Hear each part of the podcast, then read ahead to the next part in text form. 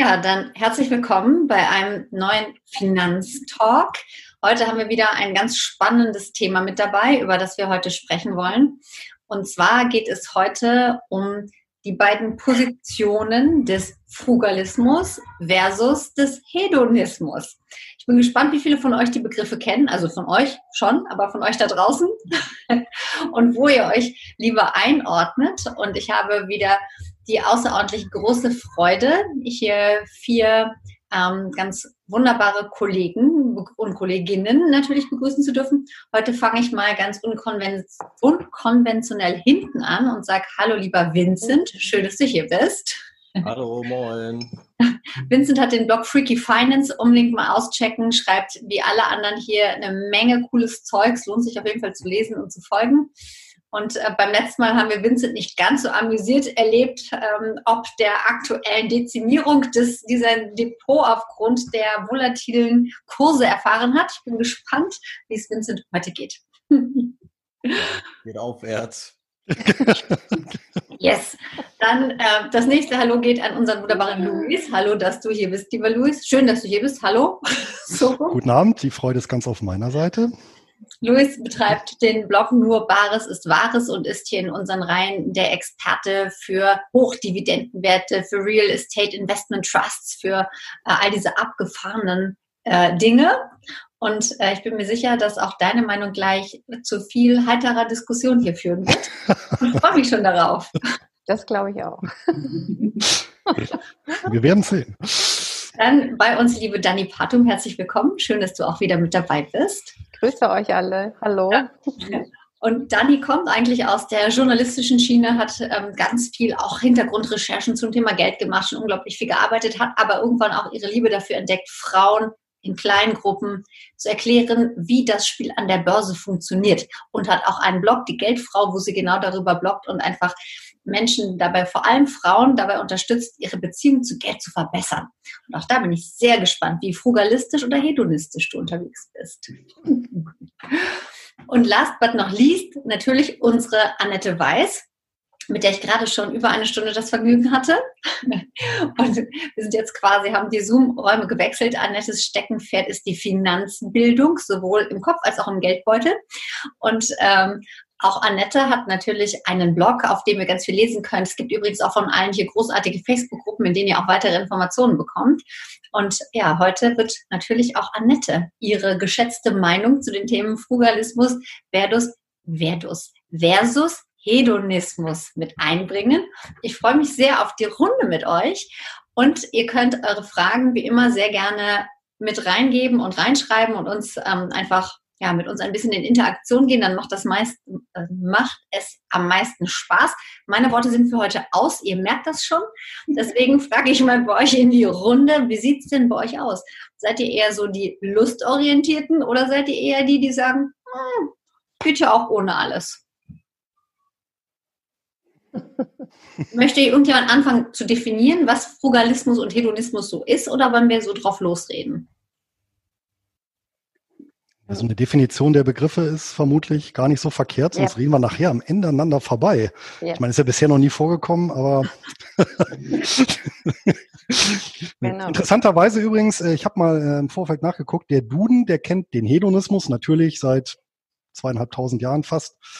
Mhm. Aber den Frugalismus, den gibt es nicht im Duden. Und wenn ich dann nach Frugalismus suche, bekomme ich immer angezeigt, meinten sie Feudalismus. Fand ich auch ganz interessant. Ähm, ja, fange ich mal mit dem Hedonismus an. Ne? Der macht vordergründig, glaube ich, mehr Spaß. Ja, also ähm, da muss man ein bisschen, glaube ich, unterscheiden. Einmal den Wortbegriff heutzutage und eigentlich die, die philosophische Denkrichtung, der der entspringt. Also äh, einmal geht das natürlich zurück auf das altgriechische Hedone, also Lust, Begierde. Und ist natürlich heutzutage so ein Hedonist ist halt jemand, der ja sich äh, äh, konsumistisch dekadent gibt, ja, also ein, ein auch ähm, ja, materiell äh, äh, lustvolles, äh, verschleißendes Leben führt. Ähm, mhm. von der philosophischen Denkrichtung, und da sind wir eigentlich schon wieder beim Flugalismus, wenn man das eigentlich im Kern mal seziert, äh, ist eigentlich der philosophische ähm, altgriechische Hedonismus schon eine ja, gewisse Form von Frugalismus. Zumindest, wenn man hier mal so in den Schriften Epikurs ein bisschen blättert und sich so mit seiner Denkweise auseinandersetzt. Also Epikur, der hat so um 400 vor Christus ungefähr gelebt und hatte eben so in Athen eine Denkschule begründet. Und er hat tatsächlich ähm, eben das Zentrum des Lebens und also ja, das war überhaupt neu, eine ganz individuelle Betrachtungsweise oder das, das, das Individuum ins Zentrum gestellt und dann als höchstes Ziel ein lustvolles Leben, wobei eben aber Lust sich, und das ist eben das, was eben auch verkannt wird, nicht im Materiellen äh, das Ganze verankert, sondern interessanterweise in vor allem zum einen in der Angstfreiheit ja, und ähm, zum zweiten ähm, dann eben auch ähm, ja, in der, in der Vernunft, ja, und äh, die sich darin äußert, zum Beispiel auch äh, soziale Beziehungen zu pflegen, zu philosophieren, wie es eben nannte, sich mit Freunden zu treffen und tatsächlich sogar einen materiell etwas eingedampften Lebensstil zu pflegen, um sich eben nicht zu sehr abhängig zu machen, um nicht wieder zu viele Ängste aufkommen zu lassen. Und daher könnte man durchaus auch sagen, ein Stück weit, der eigentliche Hedonismus ist so ein Stück weit der Frugalismus. Leute, wir sind fertig, wir können gehen. Okay, das war's dann jetzt. ja, und Luis, was, also, okay, wir haben jetzt so ein bisschen verstanden, wo das herkommt.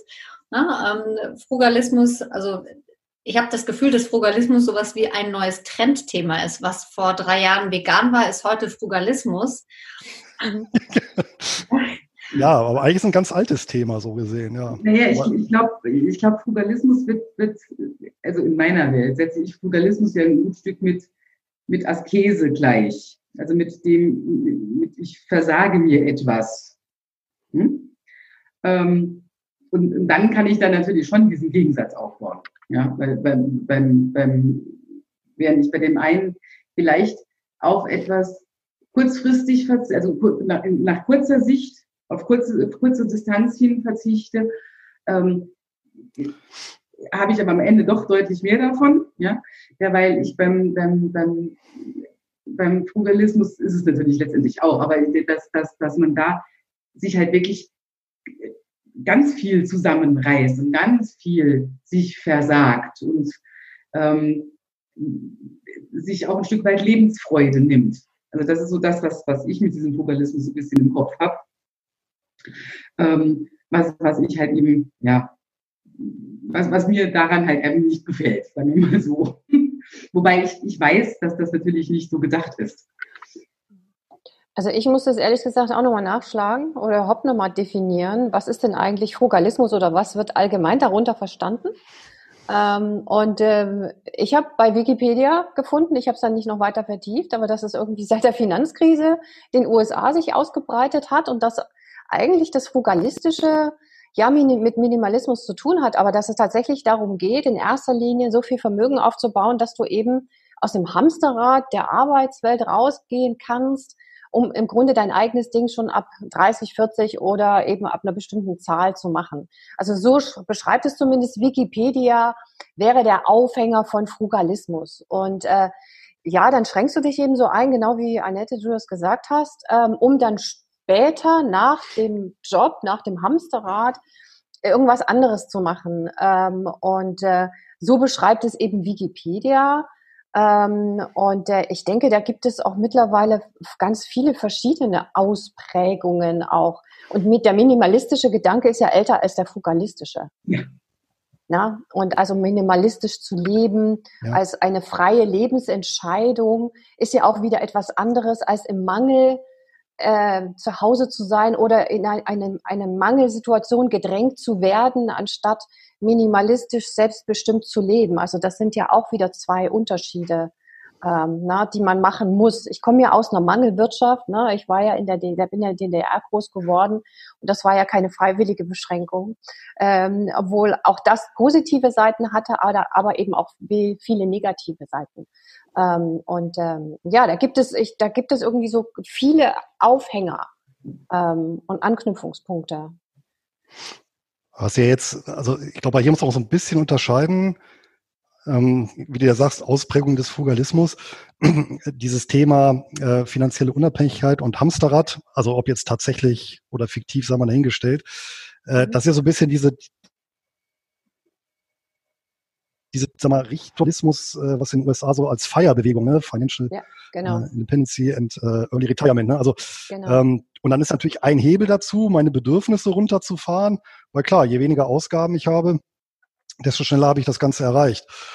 Und da ist dann wieder, schließt dann den Kreis zur Nette, wenn ich natürlich das Ganze ja so ins Extrem treibe, ja, ob man, ja, dann ist natürlich die Frage auch, äh, ja, wie viel äh, persönliches Glück man dann auf der anderen Seite dann liegen lässt. Ne? Ja. Vincent. Das heißt, ja, die, die Frage ist ja, Vincent, was meinst du? Macht uns Konsum glücklich? Macht uns kein Konsum glücklich? Ich denke, die Wahrheit liegt wie so oft in der Mitte. Man sollte beides nicht übertreiben, sowohl den Konsum nicht äh, übertreiben, als auch ähm, so extrem ähm, frugalistisch zu leben. Ich habe früher oder am Anfang auch gedacht, als so dieses Wort so ein bisschen aufkam, Frugalismus, dass das ja ganz komische Freaks sind, ähm, die sich da also sehr arg äh, einschränken und auf viel verzichten und so weiter. Aber ich glaube, irgendeiner hatte eben auch schon gesagt, dass es das in verschiedenen Ausprägungen gibt und ich glaube auch, dass sich einige auch in dieser extremen Ausprägung trotzdem noch wohlfühlen und das richtig finden und dass sich für die das gut anfühlt. Und ich glaube, das ist auch mit das Wichtigste, dass es für jeden, der das in irgendeiner Form betreibt, ob bewusst oder nicht. Ich weiß auch nicht, ob jeder, der ähm, frugalistisch lebt, auch weiß, dass er Frugalist ist oder so oder sich selber so bezeichnen würde. Das ist alles, ja, wie gesagt, so ein bisschen Modebegriff auch. Und ähm, ja, nachdem ich mich da so ein bisschen mehr mit beschäftigt habe, habe ich eigentlich festgestellt, dass ich auch ähm, sehr frugalistische Ten Tendenzen habe, allerdings nicht so in dieser Extremausprägung. Weil ich eben auch ähm, genügsam und sparsam leben kann, ohne dass mir was fehlt, ohne dass mir das was ausmacht und trotzdem für Sachen ähm, Geld ausgebe, äh, die mir wichtig sind, wie zum Beispiel viel Reisen und so. Ähm, ja, und das ist, mhm. glaube ich, ähm, so ein Ding, wo jeder so ein bisschen seine Prioritäten legt. Also es ist ein, ein bewussteres Leben, ähm, hat auch viel mit Glück zu tun und ich glaube auch ein ganz tolles Buch ist auch hier von, ähm, von Flo, ähm, Rente mit 40 und ähm, da steht eben auch finanzielle Freiheit ähm, und Glück durch Frugalismus und äh, wenn man das so sieht und das äh, zusammen verortet, dann macht das Ganze Spaß und Sinn, finde ich.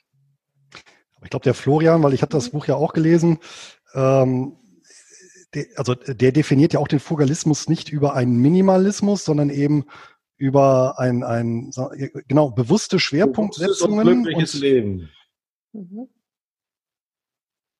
Genau, bewusste Schwerpunktsetzung auch materiell zu setzen, also das, was einem wichtig ist, und den Rest dann aber auch runterzufahren. Also quasi schon so seine Gewohnheiten, Konsumentscheidungen zu hinterfragen, die, die unwichtig sind oder, pf, weiß ich nicht, so Sachen wie Sachen, die wir machen oder kaufen, um andere Leute zu beeindrucken, eben wegzulassen und die, die für uns wichtig sind, die eben beizubehalten. Dann bin ich auch ein Frugalist. Dann sind wahrscheinlich alle Frugalisten. Ich wollte gerade sagen, das ist, das ist, das wäre dann die, die, ähm, die weitergeführte Definition von Frugalismus, dass du tatsächlich die Dinge ausgibst, also nur Geld ausgibst für das, was dir wirklich wichtig ist. Und wer zum Beispiel Dani folgt, weiß, dass Dani sich bei jeder Ausgabe ganz genau überlegt, brauche ich das wirklich jetzt? Wirklich? Brauche ich das wirklich? Das heißt, äh, das ist quasi in, in Dani auch einfach als Entscheidungsfilter verankert. Ne? Und nach dieser mhm. Definition wärst du dann ja auch ein auf das Glück ausgerichteter Frugalist. Genau, also ich habe mich, äh, äh ich mich auch erkannt in dem, was Vincent gerade gesagt hat. Also diese genau diese Prioritätensetzung und dann aussortieren. Nee, das ist mir nicht wichtig, weil ich muss eben niemand beeindrucken, sondern ich brauche das eben jetzt für mich aus dem und dem Grund oder ich brauche es eben nicht aus dem und dem Grund. Und ähm, andere Ziele zu haben oder überhaupt Ziele zu haben, auch das ist ja nicht nicht äh, normal. Das also das ist ja das auch, das entspringt ja in einem, in einem Reflexions- und Nachdenkprozess, Ziele zu haben, Ziele zu entwickeln, Prioritäten zu entwickeln. Das ist ja nicht einfach jetzt mal da. Äh, ne? Das setzt ja einiges voraus. Und ähm, ja, also fugalistische Züge habe ich auf jeden Fall. Ich glaube, das haben wir alle. Ich glaube sogar, sobald du anfängst, dich mit Geld zu beschäftigen, mit Vermögen, mit all diesen, diesen, diesen materiellen und immateriellen Dingen in Bezug auf Geld und dann auch auf dich, reflektierst du automatisch und kommst zu frugalistischen Ansätzen. Wo, wo ist denn die, die, wie nennt man das denn, die Achse, der, wo man sagt, also letzten Endes könnte man ja, egal wie konsumorientiert man vielleicht in den Augen anderer ist, sagen, ja, ich habe das reflektiert, ich kaufe nur das, was mich wirklich glücklich macht. Ich denke da dreimal drüber nach. Ja, und bei dem einen ist es aber hundertmal so viel wie bei dem anderen. Ab welchem Punkt sind wir denn eher im Hedonismus und ab welchem Punkt sind wir eher im Frugalismus? Das ist ja sehr, sagen wir mal, kein harter Cut. Ne? Gerade wenn wir es so definieren, dass man durchaus auch punktuell sagt, das will ich mir gönnen, mhm. ansonsten nicht. Mhm. Ich glaube, diese Grenzen kann, können wir nicht für andere ziehen. Es liegt immer im Auge des Betrachters. Wenn, wenn wir einen sehen, der, weiß ich nicht, ein Porsche, ein Ferrari und irgendwie ein Bentley hat, denken wir, was ist denn das für ein Spinner? Der übertreibt ja, übertreibt ja total. Äh, und der denkt sich aber vielleicht, mein Gott, ich habe mich voll ähm, eingeschränkt jetzt hier. Mein Heli und mein Learjet habe ich irgendwie ähm, abgeschafft und lebe jetzt frugalistisch. Und das ist halt eben, ja, muss man gucken, wo es herkommt oder aus welche Richtung man kommt und wie das für den Einzelnen, ähm, ja, welche Bedeutung das hat. Und ähm, also das muss man immer im Verhältnis sehen, denke ich. Ich war gerade übrigens sehr frugalistisch auf Facebook unterwegs und habe versucht, eine Frage einzufügen. Es ist mir nicht gelungen, also es ist nicht wirklich frugalistisch, aber ich wollte, und es ist ähm, es ist äh, leider nur die Frage gekommen, möchtest du auch ein Online-Business gründen? Die war weder geplant noch gewollt, aber war mir irgendwie voreingestellt. Wundert euch also nicht über diese etwas abstruse Frage in unserem Finanztalk. Etwas anderes ist mir äh, nicht gelungen. Es gibt aber, ähm, was mir jetzt gerade äh, einfällt, es gibt ein ganz interessantes Buch, äh, ich glaube, es gibt es auch auf Deutsch übersetzt, The Millionaire Next Door. Also ist ein Sachbuch, aber ist eigentlich so die bisschen ausgeführt, so eine statistische Erhebung zu im Prinzip Millionären in den USA.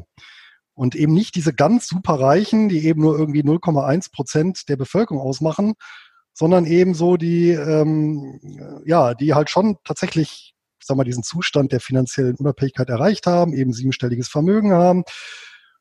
Und dem sind die Autoren mal so nachgegangen und dann, dann, dann zeichnen ja auch so den, quasi den, den Avatar, würde man neudeutsch sagen, aus, ne? Ähm, was ihn eben so auszeichnet. Und dann sind eben so Sachen, auch diese Leute fahren durchaus gebrauchte Autos, diese Leute pflegen so ein gewisses Understatement, ja, also protzen gerade nicht. Und äh, in der Tendenz, wenn man das Buch liest, kommt man dann doch so ein bisschen zum Schluss, ja, die setzen hier und da vielleicht mal ihre, ihre Marke, die sie haben, äh, aber ansonsten führen die wirklich nach außen ja ein schon ja fast so unterdurchschnittlich, von der Optik her unterdurchschnittliches Leben, was so den, den, den, den die, ja, das nach außen stellen, stellen, den, die, ja, den, den ja, Konsumlevel angeht, ähm, das fand ich eigentlich schon auch ganz bemerkenswert. Ja? Also die ziehen eben auch nicht den Selbstwert aus äh, einem großen Auto oder einer schicken Häuserfassade oder ja, exponierten äh, Anziehsachen, sondern eben wirklich so ein ganz, so eigentlich aus dem, aus dem einfachen Leben, aber gepaart eben auch ja, ein Stück weit, das kommt dann auch bei so raus, eben mit dieser, dieser Einstellung, beziehungsweise auch mit dieser Angstfreiheit, eben sagen, na ja, ich, ich weiß, was ich geschafft habe, ich weiß, was ich im Hintergrund habe, ich brauche mir eben keine Sorgen machen und ich bin hier auf einem, ja, ähm, gesunden Niveau. Ja, und muss auch niemandem irgendwas beweisen. Ich fallen mir zwei Sachen dazu ein.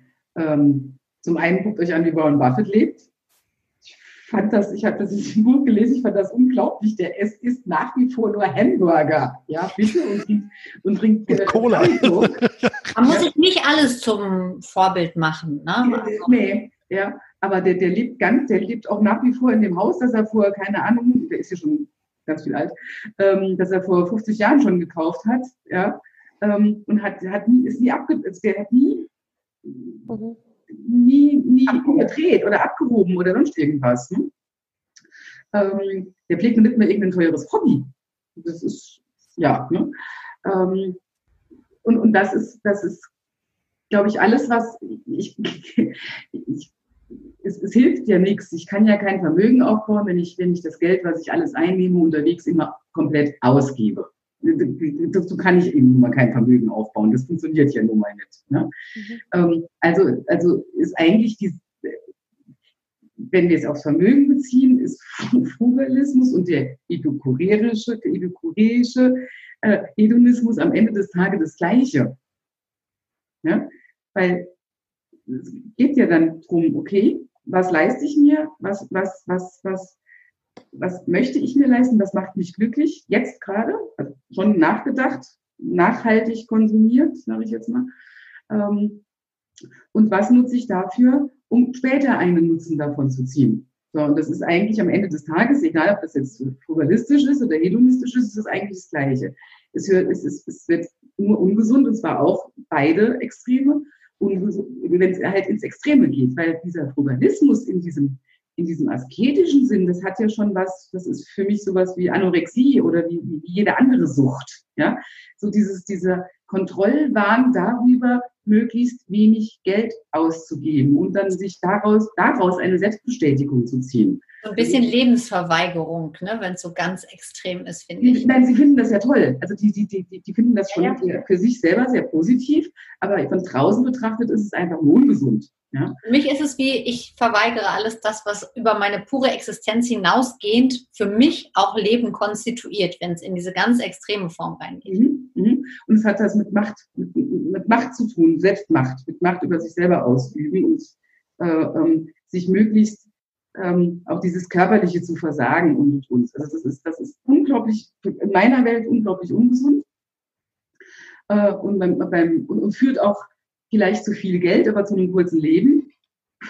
Ja, und beim, beim, beim, bei dem, dem, dem reinen Hedonismus, Hedonismus der, der auf Konsum fußt, der, der nur darum geht, möglichst schnell kurzfristigen Lustgewinn zu generieren, ja, ähm, ja, der baut kein Vermögen auf, weil das kann er nicht.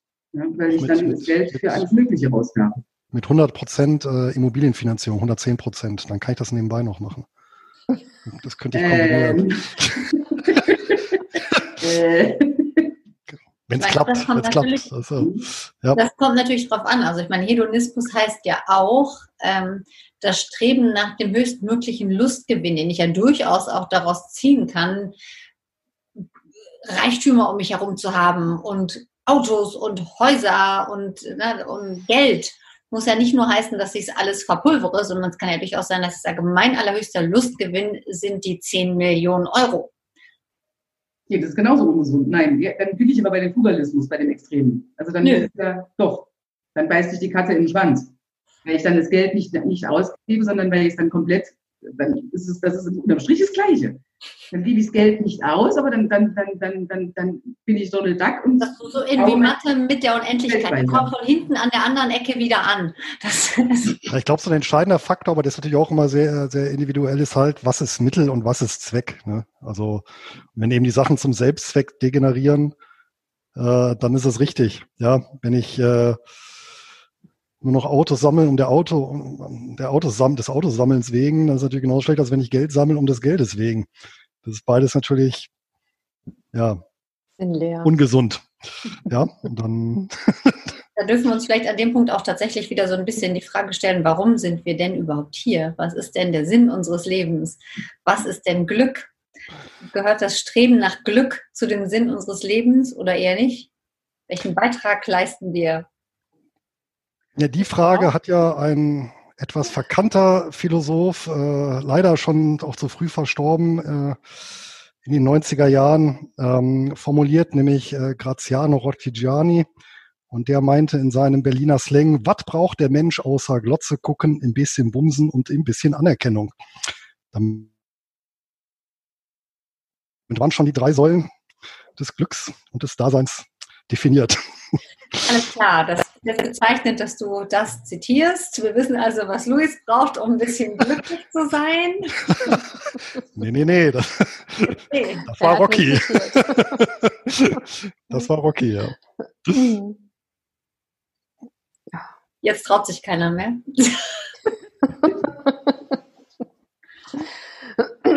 Ich finde das eine sehr philosophische Frage. Ja. Ähm, und äh, jetzt nicht so finanztechnisch. Ähm, also ich bin, äh, was, was ist der Sinn des Lebens? Ich bin äh, leider da oder ich bin ähm, ehrlich gesagt da rein biologisch unterwegs. Der Sinn des Lebens ist, die Art zu erhalten. Ähm, und äh, das andere, also Glück, Zufriedenheit, Dankbarkeit, das, das entspringt dann ja unserem Menschsein irgendwie, ähm, äh, wenn wir, wenn wir schon auf einer gewissen Stufe unsere Bedürfnisse, unsere Sicherheitsbedürfnisse und unsere ähm, physischen Bedürfnisse erfüllt haben. Denn wenn ich wenn ich immer Angst haben muss um mein Leben, kann ich einfach nicht glücklich sein. Oder wenn ich immer hungrig bin, dann kann ich auch nicht glücklich sein. Also für mich äh, kommt diese, diese Frage nach dem Glück tatsächlich erst, nachdem wir diese, diese grundlegenden, wirklich existenziellen Bedürfnisse befriedigt haben und nicht immer Angst haben müssen vor dem nächsten Tag oder der nächsten Minute, sondern auch eine gewisse Absicherung haben im Leben. Und dann kommt erst der Moment, wo man sagen kann, ja, der Moment ist, verweile doch, du bist so schön, ne, im faustischen Sinne. Das ist dann die Glücksstufe, aber die kommt eben erst, na, also wir, wir sind ja privilegiert bei uns, wir, wir können genau darüber philosophieren, was ist Glück, wann sind wir glücklich in dem Moment. Ähm, aber ganz viele Menschen auf dieser Welt kommen ja noch gar nicht auf diese, auf diese Stufe. Aber wenn das die Voraussetzung für Glück wäre, also da habe ich also mit dieser Definition tue ich mich ein bisschen schwer, zumindest historisch, ähm, weil witzigerweise ja ausgerechnet Epikur ja in so einer Umbruchphase gelehrt hat, die ja geprägt war durch ein hohes Maß an kriegerischen Aktivitäten, äh, an Unsicherheit. Ähm, gut, er hat ähnlich wie Sokrates auch noch ein relativ hohes Alter erreicht, aber eben äh, viele nicht. Und das würde im Umkehrschluss bedeuten, ähm, ja, dass ab ein, dass erst ab einem oder das Glück ja erst einsetzen kann ab einem gewissen Sicherheitsniveau, was aber von uns aus betrachtet so hoch ist, dass das ja vorhergehende Generationen ja nicht gehabt haben. Und wie ich aus Erzählungen meiner Großmutter weiß, also selbst in den schlimmen Momenten ihres Lebens gab es immer doch die, die, die Punkte des Glücks. Ähm, so dass es auch in, sag ich mal, durchaus dunklen Stunden möglich ist, äh, Glück zu finden, jetzt im, im philosophischen Sinne. Oh. Das ist ja so ein bisschen auch Maslows Maslows Bedürfnispyramide. Ne, die sagt, wir brauchen erst die mhm. Grundbedürfnisse. Allerdings finde ich auch, dass dem so ein bisschen entgegensteht, dass man, also zum einen, dass es ja auch diese Glücksstudien gibt, die sehen, wir werden, also wir haben immer mehr gesättigte Bedürfnisse, wir werden aber nicht immer glücklicher, ähm, sondern, also man sagt ja sogar, ich glaube, es sind etwa 5000 Euro. Bis dahin sieht man, wenn Menschen Geld verdienen hier in Deutschland, wenn man sich diese Glücksstudien anguckt, bis dahin ähm, steigt das Glücksniveau und ab 5000 Euro stagniert das oder es gibt nur noch einen marginalen zunehmenden Grenznutzen, der wahrscheinlich vielleicht sogar irgendwann negativ wird oder wieder abfällt, wie auch immer. Ähm, und man sieht ja schon in ganz, ganz vielen äh, Gesellschaften, in denen Menschen sehr arm sind, ganz viel von dem nicht haben, was wir hier sagen würden, das ist jetzt ähm, ein ganz grundlegendes Bedürfnis. Also die haben vielleicht nicht jeden Morgen die Angst, vom Tiger gefressen zu werden, aber sind von unserer materialistischen Welt ganz weit entfernt, die aber trotzdem ein sehr hohes Zufriedenheits- und Glücksniveau mhm. so erlebbar machen. Ich habe es jetzt auch nicht auf unsere Gesellschaft jetzt nur bezogen, sondern ganz allgemein. Mhm. Ähm, also diese, diese grundlegenden Dinge. Und ähm, ja, ähm, Luis, was du gesagt hast, d'accord. Und dennoch ähm, als wir Krieg hatten, also in Europa zumindest, da waren wir ja auch schon auf einem gewissen Niveau von äh, Absicherung. Wir waren ja vorher schon mal auf einem gewissen Niveau. Also ähm, ich weiß es nicht. Also ähm, vielleicht müsste man mal Leute fragen, die wirklich, ähm, also was die für Glück empfinden, wenn sie wirklich diese grundlegenden Bedürfnisse noch nicht befriedigt bekommen haben. Davon sind wir ja weg. Also ich, da, ich bin ja davon ganz weit weg. Ja, ja und doch glaube ich auch, dass, dass, dass, dass trotzdem, wenn du dich, was weiß ich, neu verliebst, selbst im dicksten Elend oder in der größten Krankheit, dass du dann trotzdem in dem Augenblick ganz furchtbar glücklich bist. Ja, aber oder wenn, wenn ein neues Kind auf die Welt kommt oder was auch immer. Ja, also solche Dinge. Das, das, das macht dich ja auch im Unglück noch glücklich, glaube ich ich, ich war Gott sei Dank noch nie so unglücklich, dass ich dann, dass das das alleinige Glück gewesen wäre. Ähm, aber wie gesagt, die verlieben sich ja auch im Krieg. Es gibt auch, werden auch Kinder im Krieg geboren. Es werden äh, im Hunger Kinder geboren. Ja, auch wenn, wenn das ganz, weil das ganz vielleicht ganz furchtbar ist. Aber trotzdem. Ähm, ich glaube, da muss man entscheiden, was, was, was, was von, von großem Glück und kleinem Glück vielleicht. Ich habe keine Ahnung. Also das geht mir jetzt auch gerade ein bisschen, das ist, das ist eine Gelddiskussion, da brauche ich ein Bier. Aber, ja. Eins. Yep. Das Wein wäre gut. ja, spannend.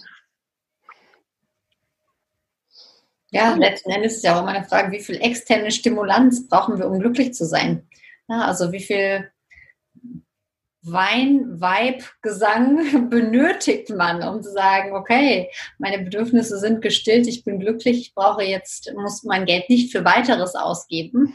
Oder wie sehr äh, triggert häufig bei Menschen auch ein Verhalten, dass sie in sich selbst ganz fürchterlich unglücklich sind und ständig über eine äußere Stimulanz diese Unglücklichkeit von innen überdecken wollen, ausfüllen wollen, immer neuen Konsum holen, um sich vielleicht gar nicht damit auseinanderzusetzen, dass das Glück woanders liegt. Ich sage immer ganz, ganz vielen, also ich sage an ganz vielen Stellen, dass uns mehr Geld in der Regel nicht glücklicher macht, sondern dass das zwei unterschiedliche Jobs sind und dass man die voneinander getrennt betrachten darf und dass man auch mit wenig Geld total glücklich und mit viel Geld auch total unglücklich sein darf. Mhm. Oder was heißt darf, sein kann. kann. Ne?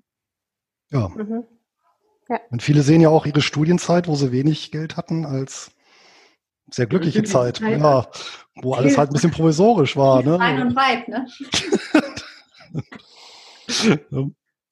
Ja. ja, wo, ja, ja, wo, wo aber auch die Gesellschaft nichts erwartet, ne? Also wo, wenn du als Student äh, so quasi mit kaputten Schuhen, sag ich mal, durch die Gegend tust, ja, du bist halt Student oder Studentin, so what?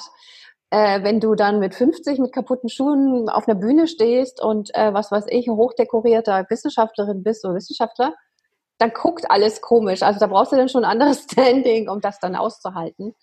Ähm, das ist wieder cool, ja? so dann Spleen. Ja, ja, genau. Da wird es, da wird es ganz anders bewertet. Ne?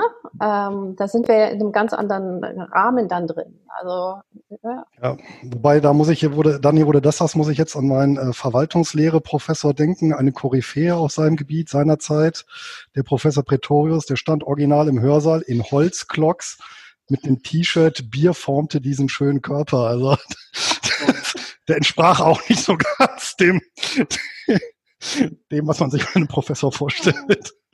Ja. Aber ich meine, da könnte man sich natürlich viel lockerer machen. Ne? Also dieser, dieser, äh, dieser gesellschaftliche, was, was so erwartet wird, ne? so, so ein bestimmter gesellschaftlicher Druck, dem entziehen sich ja Frugalisten auch. Ne? Also die, die, die das für sich leben und sehr, sehr wenig Geld ausgeben, die entziehen sich ja diesem, ja. diesem, ne? äh, diesem Druck. Aber das ja auch, aber das ja auch, aber das ja auch zu Recht. Ja? Genau, also absolut. Ja also genau. was, äh, genau. ich meine, das ist ja, also erstmal dann zur Erkenntnis zu kommen, weiß ich nicht, durch ein großes Auto über lange Zeit gefahren zu haben, nur den Nachbar zu beeindrucken, wie dämlich das eigentlich ist. Ja, ja aber viele machen es ja, ja. Das ja, ist ja. Das ist was, was ich nie verstehen werde. Das, das, das, das verstehe das, das, das Unser riesengroßes Auto, seines Zeichens Bulli, klebt gerade von der großen Flasche Sprite, die meine Kinder im Fahrerhäuschen verteilt haben.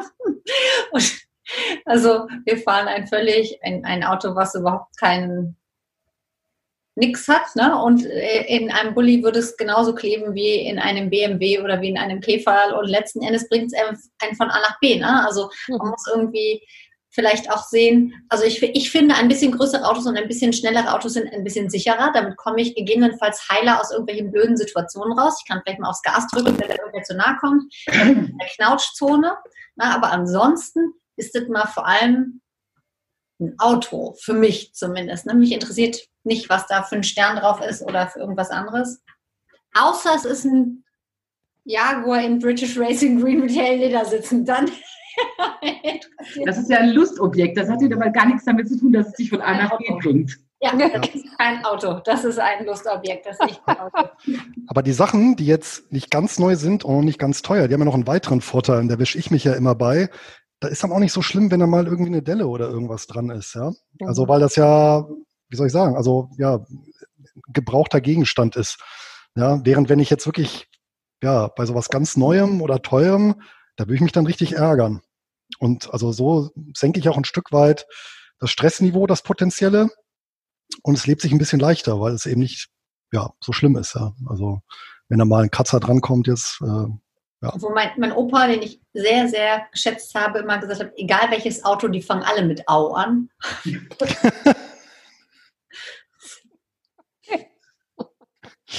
Vincent, beehre uns mit deinen Gedanken. Ja, dieses ähm, Glück und Zufriedenheit ist ja auch immer individuell und das haben wir jetzt ja eigentlich auch schon durchdiskutiert, dass es äh, völlig äh, eine persönliche Geschichte ist, ähm, ja, durch verschiedene Umstände. Ne? Das haben wir, wie gesagt, ähm, schon besprochen, dass das äh, über die Regionen der Welt unterschiedlich ähm, wahrscheinlich äh, ist, was glücklich macht und aber auch allein bei uns in Deutschland durch die Gesellschaftsschichten oder einfach nur durch die Persönlichkeit. Aber ich denke, das ist schon das, wonach alle irgendwie immer so ein bisschen streben, nach ähm, ja, Glück und Zufriedenheit. Und da muss man eben gucken, was einem wichtig ist. Dann ähm, ja, schließt sich der Kreis wieder, äh, wo die eigenen Prioritäten liegen, ob das eben ein schickes Auto ist. Das kann ja durchaus für einen ähm, so sein, dass das einen wirklich glücklich macht. Und der verzichtet dafür vielleicht wieder auf andere äh, Sachen, auf die ähm, jemand anders ähm, nicht verzichten würde. Also Wenn er es für sich tut. Genau. Wenn er es nur für die anderen ja. tut, ist doof. Genau, das ist eben der Punkt, ne? was Luis sagte, wenn man natürlich dieses schicke Auto oder ähm, das schicke Haus, die Fassade nur hat, um um äh, in der Nachbarschaft zu glänzen und einem selber das eigentlich gar nicht viel gibt, dann ist das natürlich absoluter Quatsch. Aber äh, wenn man jetzt so ein Autoliebhaber ist und, und, und ein tolles Auto da ähm, haben möchte und dafür eben in anderen Bereichen des Lebens ähm, ganz anders lebt, als, als wir das jetzt tun würden oder so, dann ist das doch auch absolut okay. Und ich glaube, das ist das, worum es geht, dass jeder ähm, seine Prioritäten da findet, definiert und ähm, ja, da so ein bisschen nachlebt, was ihm wichtig ist, für die Geschichten dann eben das nötige Geld ausgibt und in anderen Bereichen aber auch gut zurückstecken kann, um seine eigentlichen ähm, Prioritäten auch finanzieren zu können und danach leben zu können. Und das mit dem Millionär Next Door fand ich halt auch ganz interessant, weil ich auch so ein bisschen so lebe, dass man mir das jetzt nicht äh, ansieht, was da vielleicht auf dem Konto ist oder im Depot ist, weil es eben auch für mich nicht wichtig ist, irgendwas nach außen zu, zu repräsentieren, sondern ich lebe für mich, wie ich das möchte. Manche finden das äh, abgefahren, freaky, was weiß ich, wie ich bin und wie ich lebe, aber ich lebe ja für mich und muss äh, für mich entscheiden, ähm, wie ich das mein Leben gestalten will und äh, glücklich sein will. Ja, und wenn andere es komisch finden, dann ist das eben so. Ich finde ja andere auch komisch und die leben trotzdem so, wie sie wollen. Haben wir alle. Unfassbar. Ja. Aber ich glaube, neben dem Punkt, äh, was mir jetzt auch noch eingefallen ist, neben dem Punkt, ähm, jetzt sagt der Klassiker eben Auto kaufen, um den Nachbarn zu beeindrucken. Und da setzt dann eben auch klassisch die Finanzbildung ein wir machen ja auch sehr viel aus Gewohnheiten, ja, und äh, beispielsweise eben, ja, wenn es eben so, so, so, wie soll ich sagen, zur Familien- oder zur Umfeldhistorie gehört, dass man sich ab einem gewissen Alter dann irgendwie ein Haus kauft oder dass man immer eben einen Neuwagen alle vier Jahre vor der Tür hat. Das muss ja nicht unbedingt sein, immer um Leute zu beeindrucken oder sowas, sondern dass man wirklich in einen Trott reinkommt, ja, und da eben dann mitschwimmt, sei es, weil sich eben, ja, so gehört oder weil das schon immer so war in der Familie und, und, und. Mhm. Ja, oder weil äh, der Partner da so mit, mit, mit reinspielt äh, und so konditioniert ist. Ähm, und ich denke, da ist halt auch, und, und das bricht dann eben, auch, oder diese Struktur kann man eben auch aufbrechen durch solche Sachen, wenn man eben anfängt, mal Sachen wie ein Haushaltsbuch zu machen oder zu führen oder einfach mal zu gucken, äh, einfach so Sachen so zu hinterfragen und an, Alternativen zu denken äh, und wirklich mal zu priorisieren. Ja, und ähm, das reicht ja teilweise schon, sich dieses ein Stück weit bewusst machen und eben nicht unreflektiert, ja. Mhm. Das ist, glaube ich, auch Muster ähm, abzuspulen. Ich glaube, das ist auch ähm, das Problem, in Anführungsstrichen, warum ähm, Frugalisten manchmal ein bisschen komisch beäugt werden, weil sie eben nicht so dieses Mainstream-Ding fahren, sondern eben für sich entschieden haben, ein bisschen anders zu leben als die Masse. Und das kommt eben bei vielen, die sich am Mainstream orientieren, äh, ein bisschen komisch rüber und deswegen wird das eben anders betrachtet. Ne? Mhm. Ja, ist ja auch manchmal nicht so einfach, ne, sich so rauszuziehen aus dem Ding. Oh, meine Kamera hat äh, Adaptionsprobleme. ja, ist ja auch nicht so, ist ja auch nicht so leicht, sich manchmal so aus familiären äh, Ansprüchen und äh, Forderungen rauszuziehen, ne? Und sich dahinzustellen und sagen, nee, ich möchte das anders machen ähm, ja. was ne, nee. Luis gerade angesprochen hat. Ja, vor allem mhm. manchmal, wenn das Kind dann schon in den Brunnen gefallen ist, wenn du dann eben dein, dein Haus da auf dem Dorf dann gebaut hast. Ja. Ja, also dann, dann, hat man ja auf Weichen gestellt, die schwer zu korrigieren sind dann wieder. Ne? Was ich bei euch allen höre, ist, dass ja. der Schlüssel zum individuellen Glück vor allem da drin liegt, auf sich selber zu hören und nicht im Außen zu suchen, sondern erstmal zu gucken, was macht wirklich mich glücklich und zu versuchen, ganz von dem, was an äußerer Beeinflussung da ist, Stück für Stück mal beiseite zu lassen und wirklich Innenschau zu halten.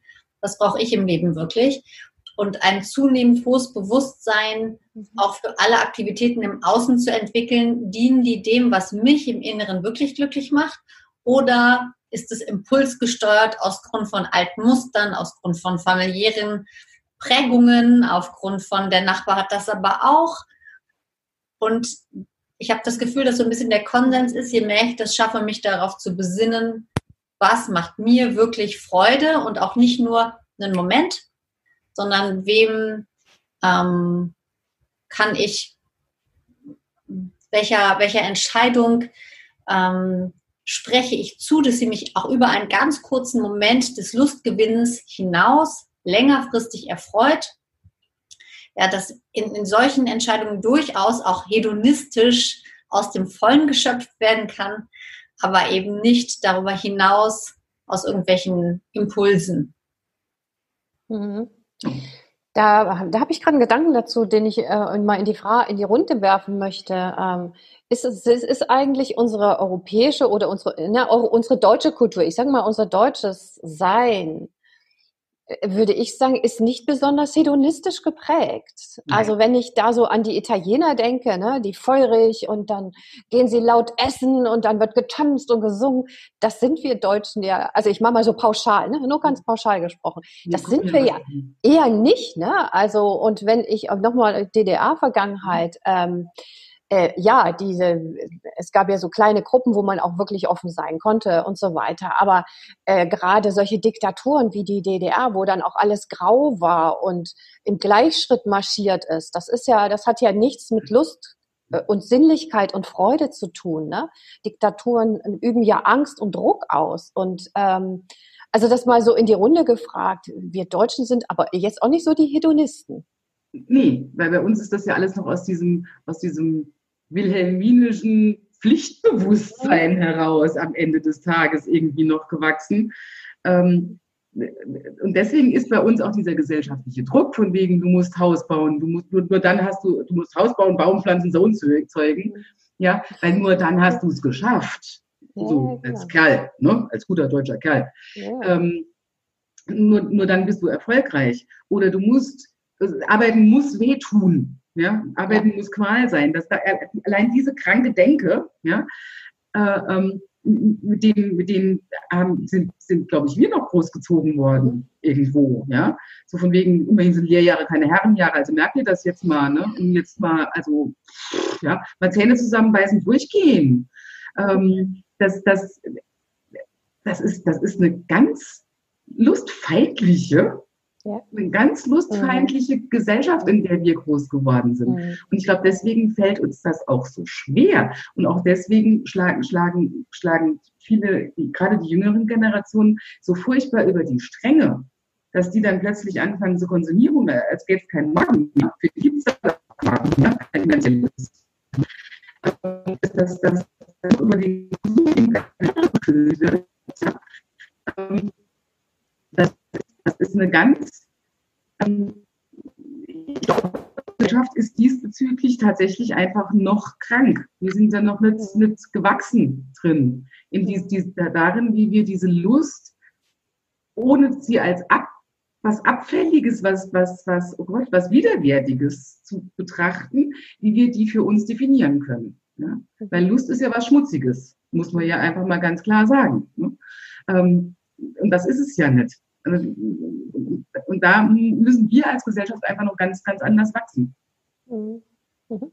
Und deswegen ist auch, glaube ich, diese Finanzbildung als, also Finanzbildung als ein, ein Schlüssel zu dieser Persönlichkeitsentwicklung umgekehrt Persönlichkeitsentwicklung endet auch in Finanzbildung. Weil das eine kann, es geht nicht ohne Geld. Ja? Ähm, wer sich da jetzt von wo aus befruchtet oder wo, die, wo, die, wo, die, wo der Kreis anfängt, ist er letztendlich egal. Ja. Mhm.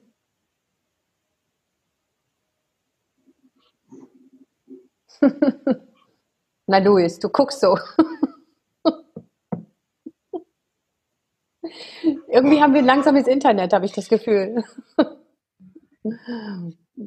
Luis, wir hören dich gar nicht. Dabei bist du gar nicht stumm.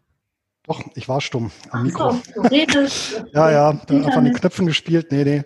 Nee, es gibt einen schönen Vortrag, jetzt fällt mir aber der Name nicht ein. Ähm, ach, über die auch tatsächlich über diese deutsche Arbeitskultur, auch von so einem Münchner Professor, äh, recht bekannt davor, der wird auch immer mal wieder gezeigt. Und ähm, der führt auch das, was Annette gesagt hat, äh, ein Stück weit eben zurück. Ähm, tatsächlich auf die äh, protestantisch-puritanische Prägung, die eben auch dazu geführt hat, ähm, in der Schweiz auch dann der Calvinismus, der also das war ja auch in Anführungsstrichen ein sehr radikaler Frugalismus, ja, wo man selbst keine mhm. Vorhänge hatte, damit einem jeder reingucken konnte, dass man nicht zu viel äh, Wandschmuck drin hängen hatte und nicht zu luxuriös ausstaffiert war.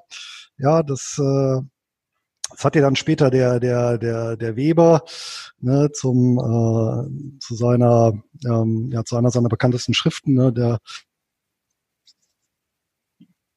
der Kapitalismus und der Geist des Protestantismus dann weiterverarbeitet. Ja. Ähm, und äh, ich denke mal, und das, gut, das ist natürlich in den südlichen Ländern anders. Ne? Ähm, ja, ähm, hat aber natürlich auch die Vorteile gehabt, dass man dann etwas mehr äh, Kapital akkumuliert hat und äh, mhm in, punktuell natürlich auch einen gewissen Fortschritt gebracht hat. Ja, muss man natürlich auch sagen. Also gewisse Effizienzgewinne. Ja. ja. Das heißt, ja, du bist, ja, ja okay. du, du hakst ab und zu mal. Du frierst das, öfter ein, ja. Ja, ne?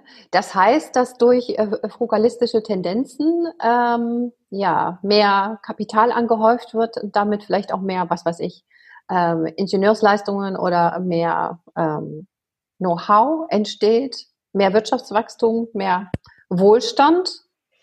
Und auch das müssen wir ändern lernen. An anders denken lernen. Mhm. Mhm. letzten Endes muss man ja auch sagen, wenn man, also das würde ja auch alles nicht funktionieren, wenn man keine Leute hätte, die sagen würde, ja, und ich will das große Auto, was ihr produziert. Und ich möchte die ganzen Dinge. Also irgendjemand muss ja quasi auch ähm, wenn wir sagen, wir akkumulieren Wirtschaftsgüter oder wir akkumulieren äh, Gelder, wir vergrößern unseren Wohlstand, ähm, wenn, wenn sich das in ein produzierendes Wirtschaftssystem ausweitet, müssen diese Dienstleistungen, diese Waren ja von den ganzen Hedonisten auch an sich gerissen werden. Das heißt, eigentlich funktioniert das ja auch nur, wenn wir beides haben, oder? Ja, und ich sag mal, der, We der Weber ist natürlich auch wieder insoweit relativiert, als dass man ja auch sagen muss, Luxus hat ja eine ganz, ganz wichtige Funktion und daher sollte man den Luxusgütern Nachfragern ja auch sehr dankbar sein, weil im Prinzip jedes massentaugliche Produkt ist ja vorher ein Luxusprodukt gewesen. Ja, und ohne die mhm. Reichen, die die ersten Autos gekauft hätten, wäre niemand wäre es niemals möglich gewesen, dann darauf aufbauend eine Autoindustrie aufzubauen. Ohne diejenigen, die mobile Kommunikation, ja, die C-Handys hier, die, na, Handys kann man es ja nicht nennen, ne, diese Apparate, die Knochen gekauft hätten, genau. wäre es ja niemals möglich gewesen, dass wir heute mit Hightech-Smartphones durch die ja. Gegend laufen und so weiter und so fort. Also im Prinzip alles das, was heute für uns selbstverständlich ist, was Massengut ist, war irgendwann mal Luxusgut. Ja, also selbst, selbst ja Lebensmittel in vielen, vielen Bereichen über von mhm. Frischobst über mhm. Fleisch, Fisch, also und das alles äh, letztendlich wurde, muss man eben sagen, durch vorfinanziert oder staatfinanziert, dann eben auch durch Luxus. Da hat äh, der deutsche Historiker oder Sombart, der hat da auch ein, ein interessantes mhm. Buch zugeschrieben, wie so ab der beginnenden Renaissance äh, im Prinzip die ganzen ähm, Renaissance und später Barockfürsten und Könige so die Anschubfinanzierung gegeben haben für die cleveren Industriellen, die daraus dann eben Industrien erschaffen haben. Ja, auch sehr interessant zu lesen durchaus. Ist ja heute immer noch so, im Grunde. Ja, klar. Ja, kann man ja gucken, dass man, ja, in welche hm. Richtung man möchte, ja.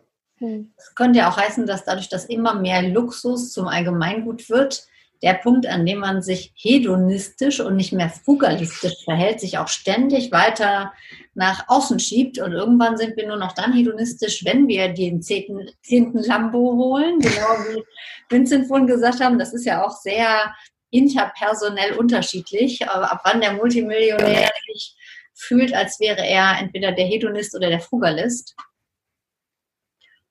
Ich bin ja froh, dass wir übrigens so viel Internet haben, dass wir uns im Groben und Ganzen verstehen. Das war ja früher auch ein großes Luxusgut, ja, aber ja. Also auch wenn es hier bei dem einen oder anderen ab und an mal knackt in der äh, Leitung, ich glaube. Vor allem, vor allem ähm, Eva, du hast das ja jetzt auf Quantität abgezogen, aber wenn wir es auf Qualität abziehen, ich glaube, wenn es beispielsweise um eine neue Herzklappe geht, da ist jeder von uns dann eher der Hedonist und äh, nicht der sagt, na ja, ich nehme ich nehme die ich nehme die alte oder gar keine. Ja, und das ist ja das ist ja genau ne, da,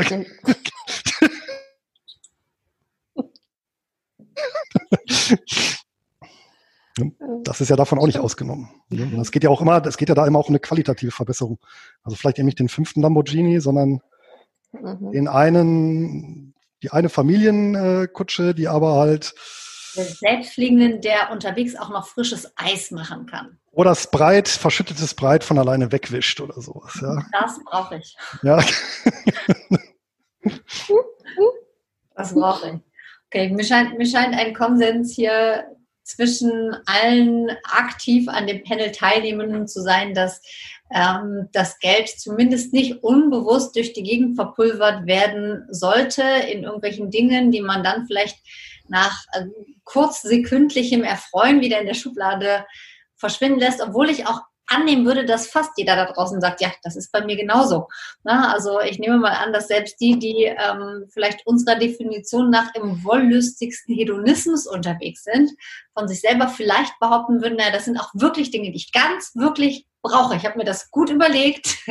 Die brauche ich dringend, damit sie mich glücklich machen. Und auf mehr könnte ich jetzt auch nicht verzichten. Ich fühle mich schon sehr eingeschränkt. Nee, es ist, ja auch, es ist ja auch vernünftig, solange das dann bei Unternehmen gekauft wird, die dann Dividenden ausschütten, wo es dann wieder bei einem von uns landet. Also die Leute brauchen wir ja auch. Ich finde es ja auch schlecht, den Konsumismus völlig verteufeln, weil das natürlich auch ein Wachstumstreiber ist. Ja, muss man ja so sagen. Ja. Deswegen ist das aber auch völlig in Ordnung. Ich denke, es gibt da draußen aber auch genauso viele, die für sich erkannt haben oder immer wieder denken, naja, das hätte jetzt irgendwie nicht sein müssen und da muss man vielleicht auch mal ein bisschen trainieren und ähm, ja, darauf hinarbeiten, dass man vielleicht äh, nächstes Mal wirklich ein bisschen länger drüber nachdenkt oder sich bestimmte Methoden angewöhnt, um zu überdenken, ob eine Ausgabe oder ein, äh, ein Konsum ähm, ja nötig ist oder nicht. Ähm, es gibt, also ich höre das zumindest immer wieder, ja, das war jetzt ein Fehlkauf oder das hätte eigentlich gar nicht sein müssen. Also es gibt nicht nur die Fraktion, die denkt, dass sie schon sehr eingeschränkt lebt oder äh, wohlbedacht ähm, konsumiert, sondern auch welche, die immer wieder quasi den gleichen Fehler machen, etwas gekauft haben, wo sie hinterher merken oder feststellen, dass es eigentlich gar nicht nötig gewesen wäre, dass man es gar nicht braucht. Ja, und da kann man vielleicht mal auch ein bisschen an sich arbeiten und ja, das, das Geld sparen für Sachen, die einem wirklich wichtig sind. Und dann vielleicht eben auch in einer besseren ähm, Qualität dort zuschlagen, wo es eben entsprechend für einen persönlich wichtiger ist. Mhm. Ja. Das finde ich übrigens auch sehr gut, sehr gut für Kinder. Ja, äh, so schwer es manchmal Eltern fällt, die Kinder vor sinnlosen Ausgaben bewahren. Aber ich finde es besser, glaube ich, wenn die, was ist glaube ich, ich, äh, pflege ich ja auch so, die richtig das Geld dann ausgeben zu lassen, das dann selber erkennen, oh Mist, ja, jetzt habe ich Geld ausgegeben für etwas, was ich dann irgendwie nach einem Tag in der mhm. Ecke liegen habe, dass sie also selber erkennen, ja, ähm, dass dann auch noch sehen, okay, dafür habe ich jetzt sechs Wochen Taschengeld gespart, beispielsweise, mhm. um eben diese Relation zu haben. Weil wenn ich das in alles vorkaue, dann kommen die ja gar nicht zu dieser Erkenntnis. Ne? Und ich glaube, das ist nämlich auch ein mhm. ganz wichtiger, ganz wichtiger Punkt, äh, damit Kinder eben so, so, so finanzielles Basiswissen dann auf diese Art und Weise erlernen. Ja? Das tut zwar manchmal weh als Eltern und sagt, nein, mach das bitte nicht. Aber für Kinder ist das halt eine sehr wertvolle Lektion. Ne? Ja, und die zweitwichtigste Erkenntnis ist vielleicht im Auto den Kindern nur Wasser geben, das klebt nicht so. Sonst gibt es auch tatsächlich nur Wasser. Ich gebe dir total recht. Vor allem ja, stellt euch die Beifahrertür, die, wenn ich die aufziehe, die klebt fest. Ich musste immer ganz besonders fest ranziehen. Ja. Das wird tatsächlich sehr doof. Der Einzige, der Bier trinken darf, ist der Fahrer. Ne? Der Vater. ja, ja. Also ich glaube, mein, mein größter Tipp bei diesem ganzen Hedonismus, Frugalismus äh, ist, dass, ähm, dass wir in unserem, in unseren eigenen Selbstwert, in unsere, in unser eigenes Selbstbewusstsein, in unsere eigene Zufriedenheit mit uns selber investieren sollen, dann fällt nämlich ganz viel von dem, was wir im Außen denken, zu brauchen, weg. Und wir merken, wir brauchen das gar nicht. Und je glücklicher wir mit uns selber sind, glaube ich, desto weniger sind wir davon abhängig, was wir für Stimuli im Außen bekommen. Und desto einfacher fällt es uns auch zu überlegen, brauche ich das jetzt wirklich oder brauche ich das nicht wirklich. Ich erlebe auch ganz häufig, dass Menschen, die sehr gesettelt sind, sehr mit sich selbst im Reinen, dass denen völlig egal ist, was da im Außen ist. Und die Leute, die mit der dicken Shampoosflasche da stehen und mit dem dicken Gucci-Gürtel, dass denen einfach ganz viel an Wertschätzung für sich selbst fehlt und dass das einfach im Außen kompensiert wird. Ne? Und daher mhm. wäre das so mein wichtigster Tipp, da anzufangen, dass man mit sich selber im Reinen und im Guten ist. Ja, mhm. das stimmt. Das hat ja der Professor Hüter hier aus Göttingen, dieser Neurologe oder Neurowissenschaftler, ich weiß gar nicht den genauen Begriff. Aber der hat ja auch mal ein sehr, gibt's auch auf YouTube, ähm, fällt mir natürlich auch wieder der Titel nicht ein, aber der hat mal einen Vortrag gehalten, äh, ich glaube, wer glücklich ist, der kauft nicht oder sowas. Also da, mhm. da zieht er genau auf diese, ja, äh, mhm. auf diese, also Konsum als, als Kompensationsmechanismus. Das erklärt er auch sehr gut ähm, in, äh, ja, in diesem Vortrag. Ja. Mhm. Aber wie schon gesagt, wir sind natürlich auch alle darauf angewiesen. Wenn wir alle nicht mehr kaufen würden, hätten wir ein ganz ordentliches Problem. Dann haben wir die Rezension noch schneller an der Hacke, als wir uns das jetzt schon vielleicht ähm, angstvoll. Hm? Aber das kommt auch drauf an. Wenn man dafür ähm, qualitative hochwertiger konsumiert, äh, dann kann sich ja auch die Wirtschaft darauf einstellen und entsprechend produzieren und also, da geht aber, noch was. aber kein Konsum wäre keine Lösung. Aber das, das ist richtig. Also wenn wir uns gar nichts mehr leisten oder gar nichts mehr konsumieren, funktioniert es natürlich nicht. Aber wie gesagt, äh, komme ich zum Anfang zurück. Ähm, die Wahrheit liegt oft in der Mitte und wenn man halt eben ja das vorantreibt, was einem wichtig ist, in einer vernünftigen Qualität und dafür auf Sachen verzichtet, die einem eigentlich gar nicht wichtig sind, die man vielleicht nur aus Gesellschaftsdruck oder eben um vor anderen irgendwie zu glänzen äh, tut oder konsumiert. Wenn man darauf verzichtet und dafür in höherwertige Produkte investiert, die einem wichtig sind, dann bricht die Wirtschaft nicht zusammen. Ja, dann ist allen gedient. Am Ende sogar noch ein Klimaschutz. Das, und dem Klima. das ist ja überhaupt nicht auszuhalten. Ja. Was ist das? Ja, ich fand es sehr, sehr spannend. Hat noch irgendjemand von euch etwas, wo er sagt, das liegt mir auf dem Herzen, das möchte ich als Schlusswort hier noch mitteilen? Also ja, vielleicht wirklich nochmal der Hinweis auf das Buch, weil es wirklich ähm, zeigt, dass das nicht dieser reine Verzicht ist und eine Selbstgeißelung, sondern dass es ganz viel mit Glück und äh, Zufriedenheit zu tun hat. Dieses hätte den Flo heute auch mal einladen können, ne, um mit uns zu diskutieren. Ich glaube, das stimmt, ja, das hätte sich angeboten, ja haben das schon mhm. gelesen. Wir werden den Flo mal hier verlinken und sein Buch, damit ihr euch das auch anschauen könnt. Steht bei mir auch im Regal. Ja. Der kommt bestimmt auch wann anders nochmal, oder? Stimmt. Ja, ich fragt. Ja. Mhm. Das mhm. glaube ich schon, dass er nochmal Zeit hat. Ja, dann danke ich euch wie immer sehr für diese. Einen habe ich, einen hab, einen hab ich noch. Also gerne. Einen zum Abschluss habe ich auch noch, weil ich habe einen gefunden, der tatsächlich beides miteinander vereint. Äh, sehr bemerkenswert. Und zwar handelt es sich dabei um Kauzo Inamori. Kennt wahrscheinlich keiner den Japaner, aber seine Produkte kennt jeder, nämlich der Gründer von äh, Kyocera, ne, dem Druckerhersteller. Mhm. Ja, mhm. Kyocera. Der hat als Multimilliardär mit 77 Jahren den Staffelstab abgegeben an seinem Unternehmen und ist dann Bettelmönch geworden. Und äh, hat dann einen seiner größten Glücksmomente beschrieben als dem Moment, wo er von einer, ich glaube, Frau war es dann auf der Straße, die erste Münze erbettelt. Mhm.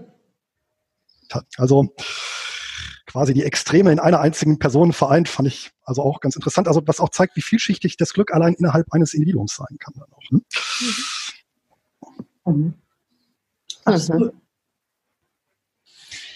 Ja, also machen wir uns alle auf die Suche nach dem Glück, wo auch immer wir es finden, im Frugalismus, im Hedonismus oder wo auch immer. Ich ja, danke Rossi. Euch, genau. Ich danke euch ganz herzlich für eure Zeit. Ich danke euch auch an oder auch an alle vielen Dank, die mit dabei waren und zugeschaut haben. Solltet ihr noch Fragen zu Frugalismus oder Hedonismus haben, markiert uns einfach gerne in den Kommentaren. Ähm, ja, und ansonsten sehen wir uns zu gleicher Zeit an gleicher Stelle in acht Wochen wieder, so uns das Internet und mein Zoom-Account lässt. Mhm. Mhm. Alles klar, ihr Lieben. Dann habt einen wundervollen Abend. Bis dann. Ja, ja. tschüss. Ciao, ciao. Ciao. ciao.